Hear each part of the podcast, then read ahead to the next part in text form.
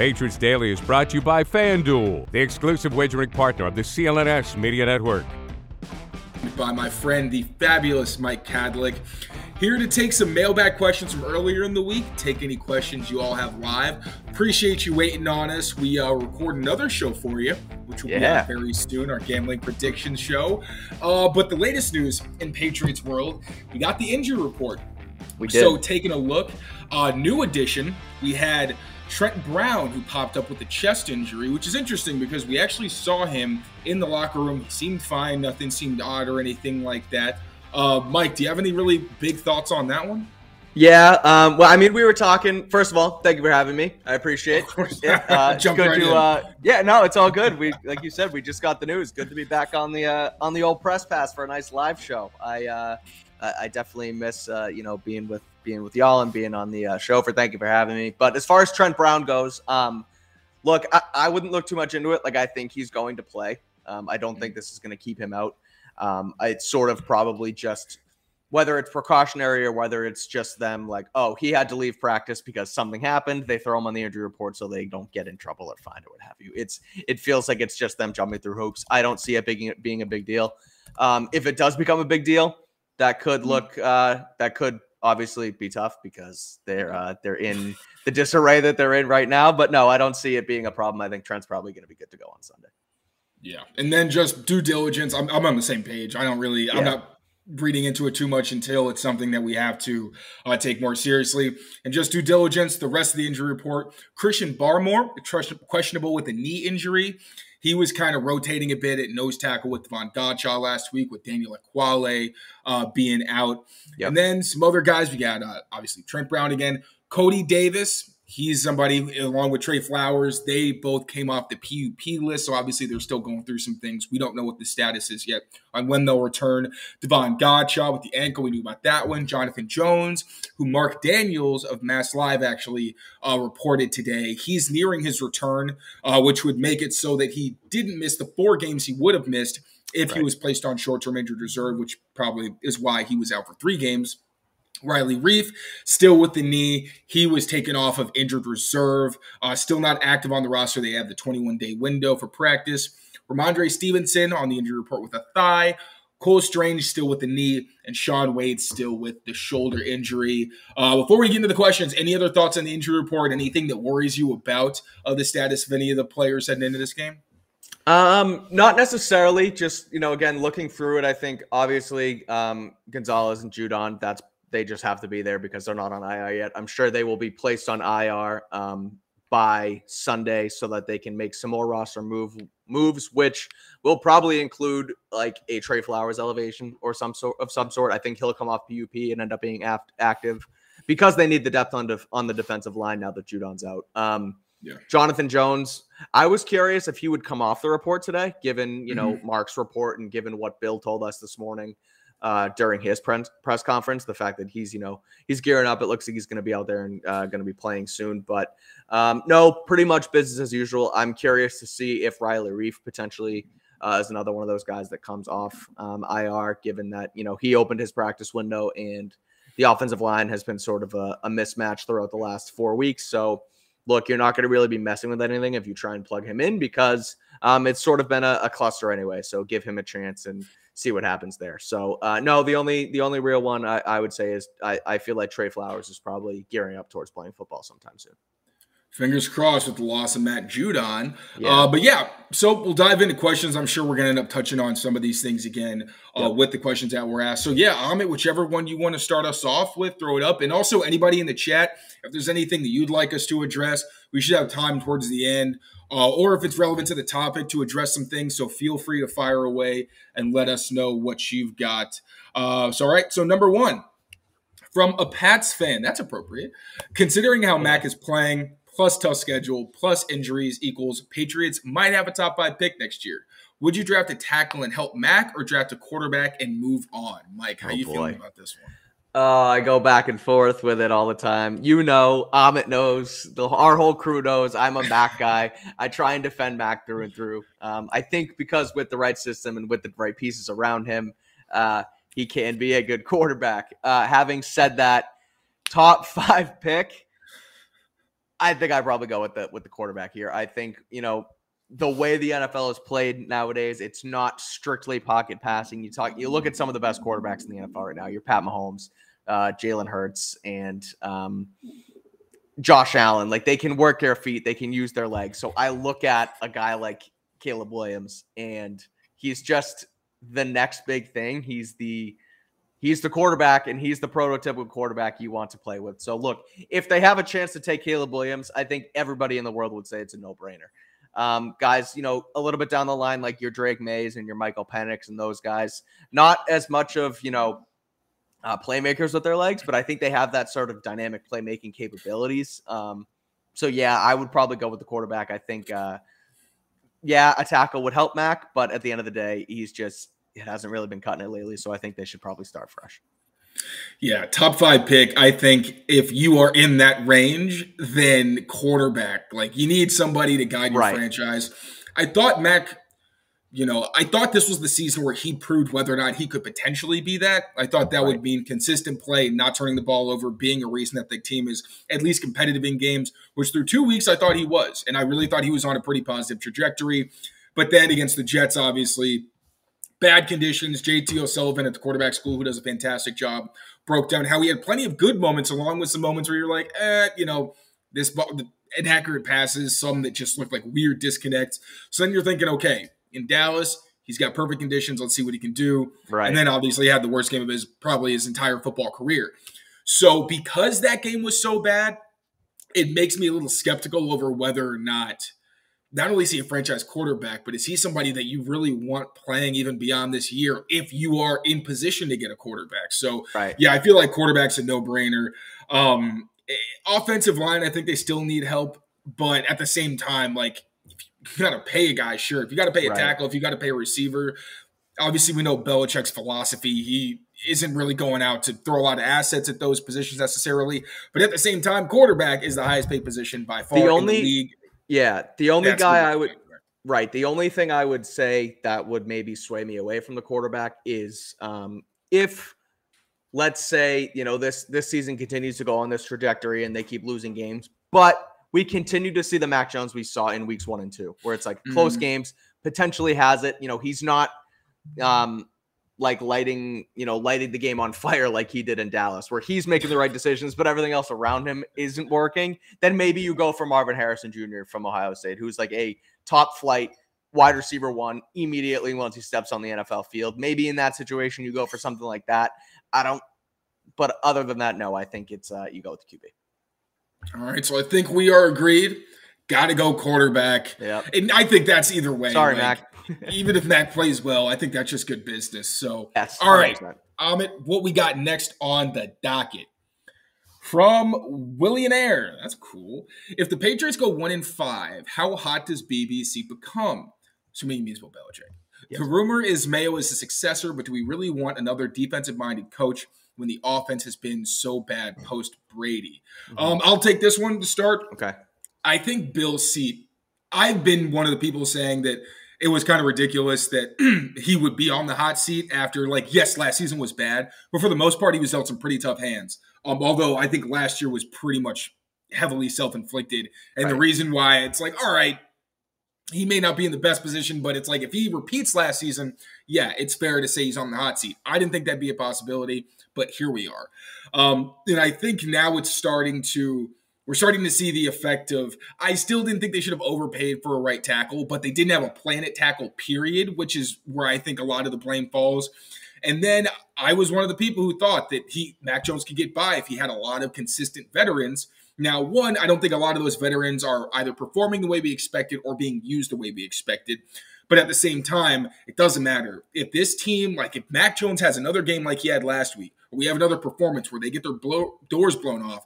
I do think that we're looking at legitimate chance that Bill Belichick loses his job, steps down, however they want to phrase it. I think we're going to see Mayo step into that role. I think the whole defensive-minded coach thing is overrated because the defense isn't the reason this team is losing games. Like the defense has been a major reason that they've been competitive for the past few years, despite bad quarterback play. And, I mean, Josh McDaniels is a head coach right now. And if he comes back, do you want him as your head coach? Like, you know, I really don't think it matters. If you have a good coordinator, Right. Like, if you have a good coordinator, if you have good leadership, if you have somebody who knows how to run an offense, I think that's more important than whether or not that person's the head coach. Yeah. Just sort of, I guess, reading the tea leaves. I wrote about this a little bit earlier this week. Just about how much and, you know, when will enough be enough, I guess, for Robert Kraft with his organization, because, you know, he spoke in March at the owners' meetings with a bunch of reporters that were out there and basically said, look, I want to win. I want to make the playoffs. This is a winning type of business. I want to win. And he said, like, again, he said he wanted to make the playoffs like 3 or 4 times. He was even asked about that Don Shula record and said, look, we're not here so our players get stats. We're here to win football games. So I really want to make the postseason. So if you read into what he said and you trust Robert Kraft with the decision he wants to take his team, if they don't make the playoffs, he's probably going to want to make changes.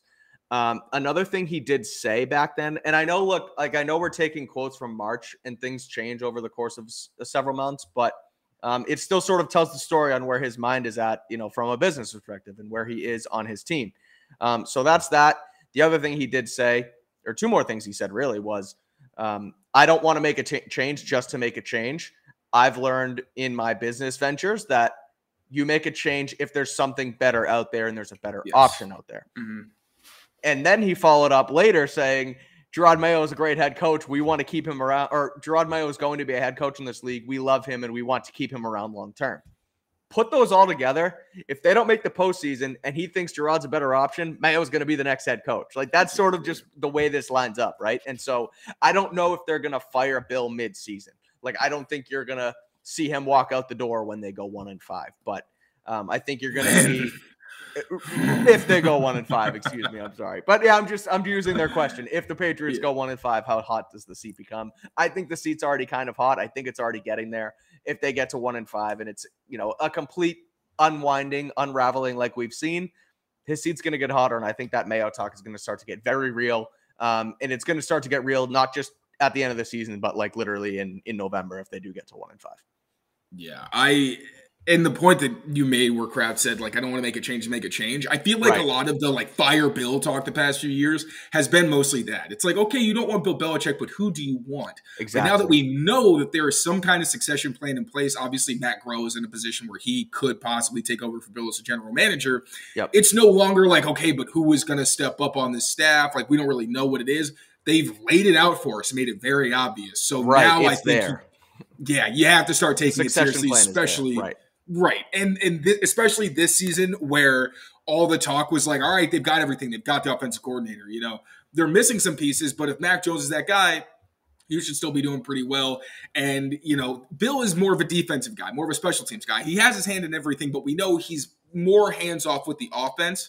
Right. So there's a part of you that says, okay, well, if the offense is the reason they're losing, then that's not really on Bill necessarily, but when it's turnovers and when the offense is actively losing you games and it feels like more of a discipline thing and they're just not executing in big situations, that trickles down from the head coach. If you're turning the ball over, that starts at the top. So, I kind of talking around it again, but I do think this may be a situation, if things keep getting bad or get worse or don't get significantly better, where Bill Belichick. And what a way for his tenure to end, should it go that way. Like, you know, there's this clear breaking point between him and Brady, and it's truly too bad because I do believe Bill is the greatest coach of all time, and he's one of the best football minds to walk this planet. But it hasn't been great since Tom left, and the fact that there's a chance that it spirals this badly and he does not catch that Shula record because of how bad he's been post Tom.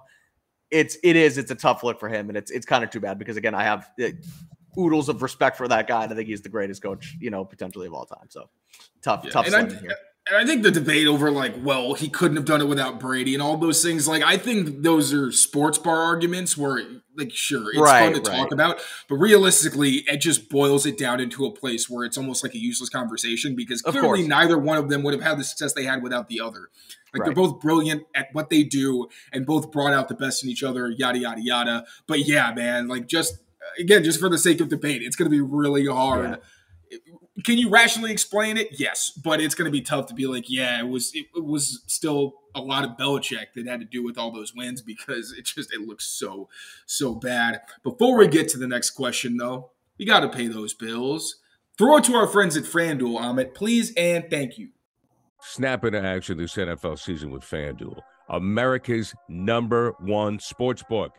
Right now, new customers get $200 in bonus bets guaranteed when you place a $5 bet. That's $200 in bonus bets, win or lose. If you've been thinking about joining FanDuel, there's no better time to get in on the action. The app is so easy to use. There's a wide range of betting options, including spreads, player props, over-unders, and more. So visit FanDuel.com/Boston and kick off the NFL season. FanDuel, official partner of the NFL. 21 plus and present in Massachusetts. Hope is here. First online real money wager only. $10 first deposit required. Bonus issued is non-withdrawable bonus bets that expire 7 days after receipt. Restrictions apply. See terms at sportsbook.fanduel.com. Gambling helpline ma.org or call 800-327-5050 for 24/7 support. Play it smart from the start. GameSenseMA.com or call 1-800-GAM-1234. All right, let's move on to another question because Bill Belichick 1-5 talk is making me anxious. Yeah. All right, month the masshole. The narrative used to be that this team loses to good teams but can beat up on bad teams. What is your take on this one? With this line, QB, depleted secondary, and without Judon, I think we will be lucky to win 3 to 4 games this season. I do think there's some truth to them beating up on the bad teams and their inability to beat the good teams. I feel like it's just assumed that they don't play well against good quarterbacks. I think the reality is that good quarterbacks know they have to play some of their best games against a Bill Belichick coach defense. And I think the offense has put them in some very tough positions where if you had an offense that could put up like 25, 28 points a game, it's very different. And these games play out differently because the offense takes advantage of opportunities and the defense gets the key stops when it needs to, the way we typically see. But I think that, again, without the quarterback position or without the offensive stability to compete in those games, I think it is valid that, no, I mean, if you look at the record, they're not beating good teams, and it's not even a one-off thing. Now it's become a pattern. I think they're going to win more than 3 to 4 games. Like, I just can't see a Bill Belichick team being that bad when, yeah, they've lost Judon and Christian Gonzalez. Those are big holes. But the defense wasn't good because of them. They helped make it an elite defense. So I still think this is going to be a good defense where if the offense doesn't shoot itself in the foot, there's plenty of winnable games in the schedule. So I don't think it's quite that bad, but I would like to see them finally beat a team where you don't go into it saying, oh, yeah, the Patriots have a break this week, finally. So, yeah, I do think they really need to step it up, but I think we'll see more than 3 to 4 wins. Yeah, I think so, too. I think we'll see a little bit more than that from a wins total. But looking at that sort of narrative that even, as much as people may have shot it down and the idea that, well, the quarterback played this way against that team. Like, for the sake of discussion, that sort of split down the middle of good quarterback loss, bad quarterback win. That could still be their narrative for this season if you want to continue to take it that way. Yeah. And if you want to look at it through that lens, because Jalen Hurts, good quarterback loss. Tua, good quarterback loss. Zach Wilson, bad quarterback win. Dak, you know the drill. Dak's a good quarterback. They lose, or they win, rather. What do you make of Derek Carr? Because last year, they lost the Derek Carr game. I think people sort of lumped Carr into that good quarterback mix, even though they lost that game on the Jacoby Myers mishap and the Chandler Jones thing. So I don't know what I make of Derek Carr, really. Like, I think he's a serviceable quarterback that can sort of get it done in the right situation, but that, that Saints situation is not the right situation for him right now. They're one of the 3 worst offenses in football. That's the Patriots and the Raiders in that mix, oddly enough. But if that's your narrative, I think that this should be a winnable game for them. As far as the depleted secondary and being without Judon, I think that is going to hinder their defense. I think, the one real bright spot of this team so far was Christian Gonzalez. I think the idea that they brought him in, he fell to them at 17. He was a plug-and-play cornerback one. They're going to hurt in that department moving forward. Yes, you bring in JC Jackson. Yes, you get Jonathan Jones back. Yes, you might get Jack Jones back, but at the end of the day, none of them are better than Christian Gonzalez. So that's going to sort of, go down a step. And then looking at where Judon is and that sort of room, I think you need a lot from Josh Uche here. He had a career year last year being that #2 to Judon. So now you got to, see what he can really do and really bring as that pass rusher #1, if you will. So to answer the question, I think they'll probably get a little bit more than 3 to 4 wins, but they're going to have to, really start to bang out some of those hard-nosed games if they want to get to it. Fingers crossed, man. I don't know. Yeah. Like Ahmed's been joking around that these next 2 weeks might not be great, dog. I don't know if the fan base would be able to handle that. Well, that's the thing, too. It's like, okay, you look at these two games, and it's the Saints and the Raiders, two winnable games. Right now, you're 1-3. If you win those games, all of a sudden, you're 3-3, you're 500, and then everyone starts talking about, oh, well, they can sneak into the playoffs again. Mac has a couple good games. The defense looks good, and they start to, they take an identity of, well, no one's coming to save us, the T-shirts, and the guys go out, and nobody comes to save them, and they still play pretty good. So if that's the case, you might sort of start to get momentum. But if they do lose one or two of these games, it might really unravel right in front of their eyes. So, and the Saints aren't a bad football team. I don't think that the Raiders are lacking in terms of a lot of their talent. But the Saints especially, they're not a bad team, so I don't think losing to them is one of those like, whoa, you're losing to – I think it's all right. The defense is going to do its job, but can the offense do enough to get them enough points? And the Raiders, they got to win that one. That's just point-blank period. All right, Ahmed, what we got next up? From Woofite, White should be a critical piece with Judon out, and Mills may play more corner with Gonzalez out. Which gap in the defense are you more concerned about? You want to take this one first? Yeah, and I'm going on the fly here. I'm kind of trying to think of what I think there, because I think if I look at the answers they've given themselves to these problems, where you bring in JC Jackson, Jack Jones could come back, but he obviously hasn't been there yet. I think they think that their bigger gap is corner. I think they can get by along the defensive line, because you have Trey Flowers in the building, you have Josh Uche, and you sort of have answers to the test there. I think they don't think they have answers at corner, so I'm going to trust them, and I'm going to go with cornerback, because they sort of pulled the fire alarm with the JC Jackson thing. JC has not been great since he left here. I'm not saying he can't come in and be great again, but he has to get reacclimated. He has to get his head back on his shoulders, and he has to, ball out like he was when he was Mr. Interception here 2 years ago. Can he do that? We'll see, but it was big-time panic button at the cornerback room, and they sort of just let the defensive line come in, and, Trey Flowers rises to the top on PUP list, and you go from there. So I am personally more concerned with the cornerback room. I would agree. I think they've got enough depth at defensive line that they should be okay. Like, especially if Trey Flowers comes back, then you at least have a veteran who you can trust to be in a Judon type role. I think Flowers is more of a guy who's got inside out versatility, whereas Judon is really only an edge, but he's an every down edge, which is something you really lack outside of like a Flowers or a Keon White. But even still, like, you got Anthony Jennings, who's great on early downs. You got Josh Uche, who's a great pass rusher. So I feel like they still have enough talent. Whereas, like you said, at cornerback, the injuries are just really scary, because JC Jackson, not only is he still not fully healthy, but he's going to have to shake some rust off from his time in LA, because I do think he legitimately did regress. Wasn't used in the best way either. I do want to be fair to him in that respect. But there were definitely some issues there that I don't think that one game back in Foxborough is necessarily going to iron out. We'll see how. I was going to say, even if. Sorry to cut you off, but sort of jumping on that point, like even if it was a scheme thing and it's not all on him, he's still not going to be able to just jump in right to where he was, a year and a half ago and just play that stellar football like it was. Like, that's going to take time. He's going to have to get reacclimated. So exactly. So, that's still up in the air. Jonathan Jones, he's good, but I think you can't know until you see him out on the field, out there consistently. So he's great when he's out there. We all know that, but I'm worried about whether or not he's going to hold up for the rest of the season. Then Sean Wade, I think he filled in admirably, but you did see issues in coverage at times. His pursuit angles, his tackling, sometimes just like the instincts. Like, he's fine when routes break into his leverage when he's in off coverage, but he can get turned around because he doesn't always keep his eyes on the receiver's hips. When you're looking at the head, good receivers are going to throw in some fakes and get you behind. That happens to him pretty often. And then Miles Bryant. Like, I think he's having one of the best seasons of his career. He's really stepped up, been put in a couple tough spots when he's had to cover Jalen Waddle and CeeDee Lamb solo outside. But for the most part, I mean, he's been really, really consistent. So I want him to be back in the slot where I think he's more comfortable.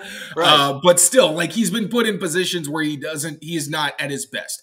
And I think that's, once again, because of the corner depth. And if JC and Jonathan Jones, who are now your two best corners, are injury concerns, It's just a situation that really scares me. I thought Jalen Mills actually performed really well in the slot when he was called upon. I think he's just got the instincts and physicality to really thrive there. So that's one of the few bright spots, I think, at the position, although we're not sure how he's going to be deployed and if his playing time is actually going to see an uptick now that they've got JC. But, yeah, I definitely think that cornerback is a scarier position, especially considering it's not a position where you rotate guys like the defensive line. This is you're on the field every single play, run, pass, critical situations. So I think that's got to be at the top of the list. So moving on, we're going to start taking – unless you got something else you want to add, Mike? No, that's not just cornerback. I think, you know, you talk about it. Like Gonzalez played every single snap at corner besides the one touchdown in the Jets game, and all of a sudden he's gone. Like that's going to be much more of an adjustment than a rotational position. Too busy this fall to cook but want to make sure you're eating well? With Factor, skip the extra trip to the grocery store and the chopping, prepping, and cleaning up while still getting the flavor and nutritional quality you need. Factor's fresh, never frozen meals are ready in just 2 minutes, so all you have to do is heat and enjoy. Then get back to crushing your goals. Adjust your stride this autumn without missing a step. Choose from 34 plus weekly flavor-packed, fresh, never frozen meals ready to eat in 2 minutes. Level up with Gourmet Plus options, prepared to perfection by chefs and ready to eat in record time. Treat yourself to upscale meals with premium ingredients like broccolini, leeks, truffle butter, and asparagus. Too busy running around during the day to think about lunch? Keep your energy up with Lunch to Go. Effortless, wholesome meals like grain bowls and salad toppers that are ready to eat when you're on the go. No microwave required. Looking for calorie-conscious options during the busy season? Try delicious, dietitian-approved, calorie-smart meals with around or less than 500 calories per serving. Need an extra boost to support your wellness goals and feel your best as you tackle a busy autumn? Try Protein Plus meals with 30 grams of protein or more per serving. Round out your meal and replenish your snack supply with an assortment of 45 plus add-ons, including breakfast items like our delicious apple cinnamon pancakes, bacon and cheddar egg bites, and potato, bacon, and egg breakfast skillet. Or, for an easy wellness boost, try refreshing beverage options like cold-pressed juices, shakes, and smoothies. With Factor, you can rest assured you're making a sustainable choice. We offset 100% of our delivery emissions, source 100% renewable electricity for our production sites and offices, and feature sustainably sourced seafood in our meals. This October, get Factor and enjoy eating well without the hassle. Simply choose your meals and enjoy fresh, flavor-packed meals delivered to your door. Ready in just 2 minutes, no prep, no mess. Head to factormeals.com/PatsDaily50 and use code PatsDaily50 to get 50% off. That's code PatsDaily50 at factormeals.com/PatsDaily50 to get 50% off. Yeah. So, yep, now Amit, we're going to start taking some live questions as more than a thank you for tuning in with us. Also, you guys asked some pretty great questions. So we'll start with this is fun. Would this team be better with Justin Fields? Which is an interesting question, considering the 2021 class. It's Brian. Oh, it is Brian. I didn't even look at the name. Oh thanks, man, bud. That's good stuff. Yep. Stirring the pot over here. Well, I mean, the 2021 class, like I've been tweeting about it. They had a pretty great week, and Mac Jones is kind of an outlier. It's still hilarious. Right. But Mike, I'll let you take this one away. Yeah, I don't know. This was our topic of conversation all day today, this Friday afternoon at Gillette Stadium. I don't know if they would be. I don't know how he fits their, this O'Brien system. So I don't know whether you bring him in and you plug and play. I don't know if I necessarily like the fit. I still trust Mac a little bit. I know Justin Fields has had two great games for Chicago. And I know Mac obviously struggled this week. So again, I don't want to give up Mac. I don't want to give up on Mac yet in comparison to Justin Fields. I think Mac has the potential to be better than Justin Fields. We're obviously looking at it in sort of a smaller microscope, but sort of like a smaller sample size, I guess, if you will, because Fields has played so well, Mac's been so bad. So I'm going to stick to my guns, and I'm going to say no, they wouldn't be better just yet, but I want to hear what you have to say. I mean, shoot. We saw what Billy O did with Deshaun Watson. We saw what he even did with Malik Cunningham in a very small sample size. That's true. I think he'd be interesting. I don't think he fits what the Patriots want. Like, that's why they didn't pick him. I think the down-to-down consistency just isn't there. Obviously, the upside is through the roof. So, Man, I want to say yes, but I know I'm being a prisoner of the moment. And plus, to be fair, like the Bears actually tried to surround Justin Fields with talent, and they're finally using him the way he's supposed to be used. So, you know, would he be doing much better with this Patriots team? I think he gives you some big runs, and I think he definitely provides more playmaking ability in that sense. But, I mean, I don't see the team being much better off because I think you'd also get more negative plays. He's also looked great. He's also looked great the last 2 weeks, and he has DJ Moore that he's throwing the football to. DJ Moore has been unbelievable, and he'd come here and he wouldn't have a DJ Moore. He wouldn't have the weapons he has in Chicago, and the weapons in Chicago aren't even that great, but they're better than they have here. So I'm sticking with Mac for now. Excellent point. Yeah. Thank you so much for chiming in, Brian. We appreciate it. See you Sunday. What are your thoughts on the perpetual 8-9 we seem to be at, and the fact that we will never be bad enough under Belichick to get a top 5 pick? Thank you, Alec. I'll take this one away real quick because I'm kind of throwing the last few at you. I mean, it's not fun for sure. Sports are supposed to be an escape, and 8-9 when you're obviously Patriots fans spoiled a little bit because there's been a lot of success, so the standard's a little different. But yeah, it's been tough, and the idea of not getting a top 5 pick, it's that double-edged sword where if you're not good enough to be in the playoffs, you'd like at least to get some hope. So it's a tough position to be in. But at the same time, if they get a top 5 pick, you know, as we've already talked about, the Belichick era might be over anyway, and that would be it going down kind of in flames, but it'd be the start of a new era. So honestly, I'm conflicted. It's been a few years, and I kind of miss playoff wins. So it's like, what are my thoughts? My thoughts are it sucks, but if it's going to be bad, I would prefer to get a top 5 pick. I think so too. I think you're sort of sitting in that like NFL purgatory here, where you're not good enough to make the playoffs, or at least even if when you make the playoffs that one year you get knocked out in the first round, but then your floor is like 7-8 wins. And so you don't have the opportunity to bring in that generational franchise altering quarterback. Even Mac Jones, he was the 5th quarterback taken at pick 15.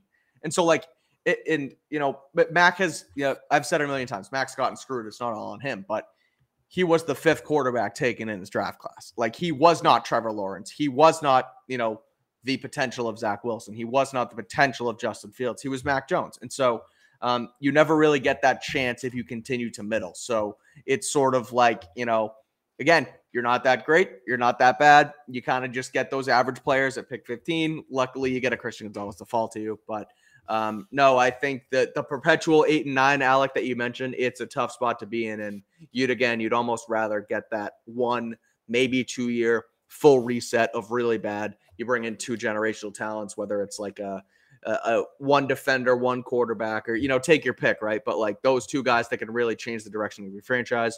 You maybe get a new coach in here somewhere. And I'm not just saying this towards the Patriots. I'm talking just NFL in general. When you go hit that floor, the coaching clearly isn't working, and you get that full reset and you get that new rebrand. The Patriots aren't in that position because they don't feel like firing Belichick after average seasons, and they're not bad enough to get that top 5 pick. So it's a tough spot to be in. You'd rather get to the bottom for sure. They get a top 5 pick. Do they have to do that logo change that's going around social media? Yeah, full rebrand. Yeah. Sure. Well, the last one, Brady left, they redid the jerseys. So now if you get rid of Mac and you get a new quarterback, then you might have to redo everything, especially with Mayo coming in here. Maybe he'll have a say in what colors or what new color scheme and everything they want to do. The bloody glove gang. You got to go back to the Reds, baby. Please and thank you. Everybody loves it. I feel like that's a great way to start a new era. Love that, Jane. All right. Going to be taking one more question from the audience. Amit, what do you got? TJ Pinder, are you guys disappointed with Mike Gesicki so far? Looks like he only gets open when he's gotten in the coverage and then looks for the out of bounds after his catch. You wanted to take this one? You want me to start? Yeah. I'm disappointed in just about everything on the offense, and you can loop Mike Gesicki right into that. Like, he doesn't, he's no exception. The 2 sort of difference makers that they tried to bring in at playmaker in Juju and Gesicki have both been disappointing compared to what we expected. They've gotten in the red zone, this Patriots team, and Mike Gesicki's supposed to be that, dynamic red zone threat that you bring in to pair with Hunter Henry. I think he has 1 target in the red zone, and it was an overthrow that maybe he could have caught, maybe whatever. You can debate that all you want, but Yeah, no, it has been disappointing. I think, again, same with Juju, though, two guys that you want to bring in and sort of revamp your offense with, new play caller, you know, rejuvenated Mac Jones, and Gesicki just hasn't been it so far. So I'm not completely writing him off yet. I think he's still a talented football player. I think he can be an option and a good option in a good offense, but I've definitely been disappointed in what we've seen from him so far.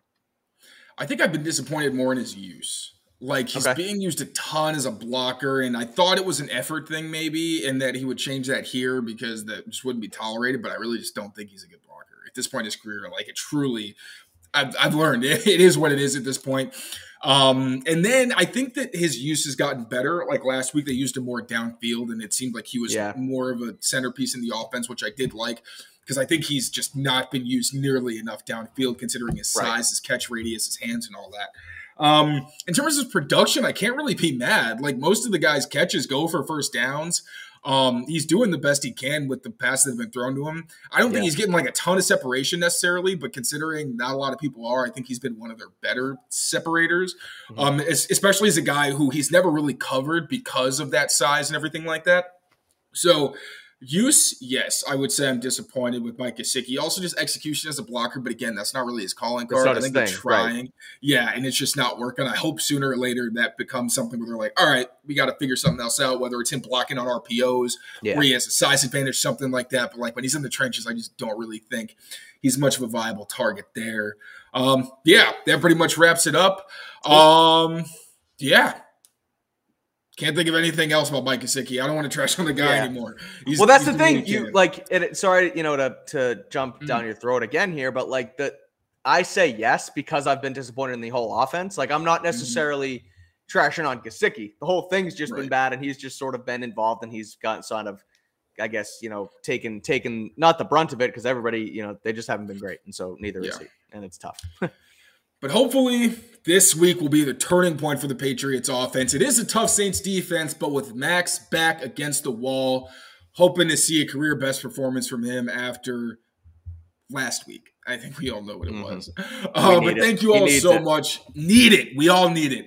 Thank you all so much, seriously, for tuning in. I really appreciate it. We're going to try to start doing these live buildbacks more often. Definitely going to have Mike back on. Have a lot of fun with you as always, buddy. And thanks for having me. Of course, we love you so much. Thank you for your questions in the chat, your interactions in the chat. Again, tuning in. We love you guys. Take care of yourselves. Take care of each other. Enjoy the weekend. Yes. We will see you next time. Peace.